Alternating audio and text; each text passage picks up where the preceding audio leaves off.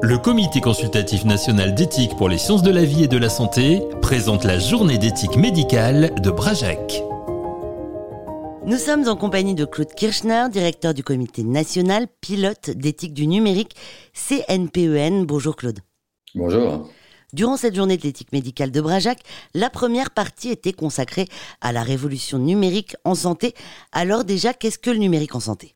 Alors, le numérique en santé, euh, c'est d'abord le numérique, et bien sûr, après, c'est la santé. Donc, le numérique, euh, c'est cette euh, capacité que nous avons à pouvoir travailler avec des machines qui vont nous permettre, en fait, j'aime bien appeler ça un télescope cognitif qui nous permet de penser plus loin. Plus loin, ça ne veut pas dire forcément dans une bonne direction. On peut se tromper quand on va plus loin. Mais voilà, donc euh, euh, là, on est vraiment dans cette situation où le numérique prend un rôle, une fonction euh, particulièrement importante dans tous les domaines et en particulier dans le domaine de la santé. Et donc, dans le domaine de la santé, dans le domaine médical, on va se retrouver avec la capacité à pouvoir euh, à la fois acquérir les données de personnes euh, qui ne sont pas nécessairement des patients encore, hein, et ça peut être des, des, personnes qui sont, bien portantes, mais pour lesquelles en fait on va acquérir des données qui ont euh, une, une importance pour leur santé par exemple, maintenant on a des montres connectées, on va pouvoir euh, également euh, euh, noter un certain nombre, utiliser un certain nombre d'appareils pour pouvoir mesurer la fréquence cardiaque, la composition d'éléments dans le sang de façon dynamique. Et, et ça, avec donc, nous amène à une meilleure compréhension de la santé et une meilleure capacité à pouvoir interagir sur les personnes, sur les patients, dans différentes situations. Donc euh, ces différentes situations, ça peut être aussi bien euh, le côté euh, je suis chez moi, je fais, je, je, cours et je peux comme ça mieux doser un petit peu mon effort.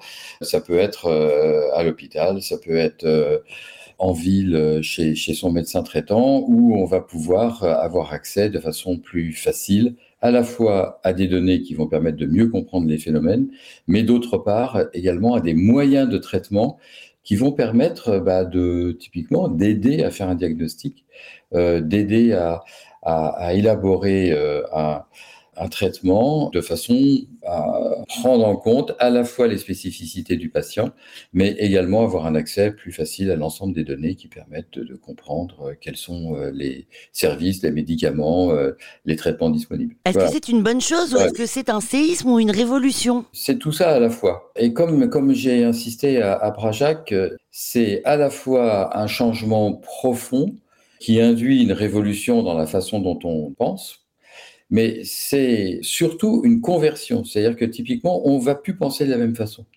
C'est-à-dire que typiquement, quand on s'organise, eh on va s'organiser avec euh, ces capacités numériques euh, euh, qu'on a dans, tous les domaines. Et par conséquent, on ne va plus avoir la même façon de s'organiser, de penser, de faire en sorte qu'on construise en quelque sorte, euh, par exemple, un, diagnostic ou qu'on construise une image d'une situation euh, épidémique, par exemple, on ne le concevra pas de la même façon qu'aujourd'hui, euh, qu'on le concevait hier, et ça va nous donner des outils euh, en général beaucoup plus puissants, mais pour lesquels il est important de faire en sorte qu'on sache bien les maîtriser et que l'humain reste en contrôle de ces outils qui sont formidables et qui ont et c'est ça qui est un petit peu délicat à gérer de temps en temps, c'est que typiquement ces outils ont une influence sur nous et par conséquent euh, notre façon de, les contrôler euh, est modifiée par euh, les outils eux-mêmes et c'est aussi quelque chose qu'il faut qu'on prenne en compte, en particulier au travers de la réflexion éthique. Quelle grande question éthique ça soulève? Les questions qu'on a derrière les enjeux d'éthique autour de, de cette euh, évolution, révolution, conversion euh, euh, du numérique en santé, c'est à la fois d'être capable de maîtriser ces outils, c'est-à-dire que comment est-ce qu'on peut faire pour que ces outils numériques soient compris à la fois par les médecins, par les personnels soignants, mais aussi bien sûr par les personnes et les patients. Or, ces outils reposent sur des technologies qui sont euh, nouvelles et pour lesquelles, en fait, il n'est pas toujours facile de bien comprendre comment ils fonctionnent d'une part, ni comment on peut expliquer leurs résultats.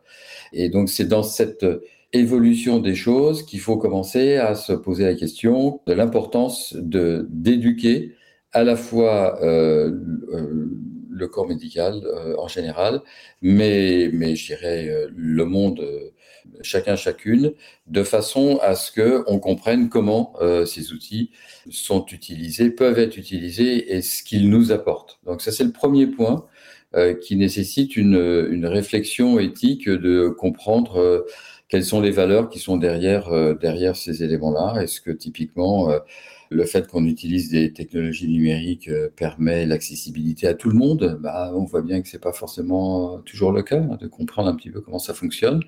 Comment est-ce qu'on va, on va pouvoir être transparent par rapport à l'utilisation de ce type d'outils? C'est-à-dire, est-ce que le médecin va se cacher derrière un algorithme ou est-ce qu'au contraire, il va l'utiliser de façon visible, comprise, euh, partagée avec euh, le reste de son équipe et, les patients? Ce type de sujet qui va, va falloir aborder avec euh, des, des, questions qui sont inhérentes à tout ce qui peut se passer autour du numérique, à savoir les notions de biais, puisqu'on va travailler avec des données. Est-ce que ces données sont biaisées ou pas? Et comment est-ce qu'on peut le détecter? Comment est-ce qu'on peut éviter d'avoir ces données biaisées? Comment est-ce qu'on peut prendre en compte le fait qu'il y a nécessairement en quelque sorte euh, des biais et, par conséquent euh, savoir euh, s'en apercevoir et le prendre en compte pour améliorer les décisions? Voilà, des exemples de, sujets où, où, les enjeux d'éthique sont, sont forts. Alors, je parlais tout à l'heure des aspects contrôle humain, c'est-à-dire que typiquement, il y a une supervision humaine sur l'utilisation du numérique, je dirais en général, mais en particulier en médecine et pour la santé. Et donc ça, ça veut dire qu'il faut aussi se donner la capacité à euh, exercer cette, cette supervision que certains appellent une garantie, mais c'est pas la garantie humaine, c'est pas l'humain qui va garantir, mais c'est l'humain qui va superviser et on voit bien la différence et l'importance d'utiliser les bons mots à cet endroit-là. Et puis, on va avoir des questions euh, d'éthique euh, autour de bah, ces données de santé. Euh, je les partage avec qui? Je les partage pourquoi? Est-ce que moi, je peux bénéficier de, vos données de santé? Est-ce que vous, vous pouvez bénéficier des miennes? Est-ce qu'on a le droit d'avoir, de dire non, moi, je ne veux pas partager mes données de santé, par exemple, sur le numérique? Alors là, aujourd'hui, oui, on a le droit de dire je ne souhaite pas partager mes données de santé. C'est une responsabilité et ce qu'il faut comprendre, c'est que si aujourd'hui, on est arrivé à un état de qualité de l'utilisation du numérique euh, en santé qui est tout à fait euh, impressionnant. Je veux dire, c'était inimaginable, ni ne serait-ce qu'il y, a, il y a 10 ou 20 ans, ce qu'on arrive à faire aujourd'hui. Je l'ai cité un certain nombre d'exemples, mais on peut rajouter, euh, bien sûr, la recherche sur les vaccins, on peut rajouter euh, tout, euh, tout ce qui concerne le, suivi et le, pronostic, le suivi, le traitement des cancers. on peut évidemment citer tout ce qui se passe autour du sida. Donc, c'est multiple. Et, et, ceci, ça se base sur, bah, il a fallu des données, des données pertinentes. Et donc, aujourd'hui, ce que on, encourage, à partir du moment où ces données sont maîtrisées, hein, ces données euh, ne servent pas à n'importe quoi, mais servent dans, un, dans une optique de bien commun, à faire évoluer la connaissance pour le bien de tous, au bénéfice de tout le monde. Euh, là, évidemment, je pense que c'est euh, éminemment souhaitable de pouvoir partager ces données de santé à partir du moment où on a cette garantie, et cette fois-ci je parle bien de garantie, de faire en sorte que ces données restent euh, confidentielles, que ces données restent euh, maîtrisées sur euh, leur emploi. Et là aussi, il y a du travail parce qu'il faut faire en sorte que, par exemple, quand on monte des, plateformes de données de santé, qu'on soit assuré que ces plateformes sont sécurisées, sont partagées avec les bonnes personnes et qu'on assure leur accès de façon euh, pertinente, et donc euh, typiquement qui est un comité opérationnel d'éthique qui valide les projets qui vont utiliser telles données.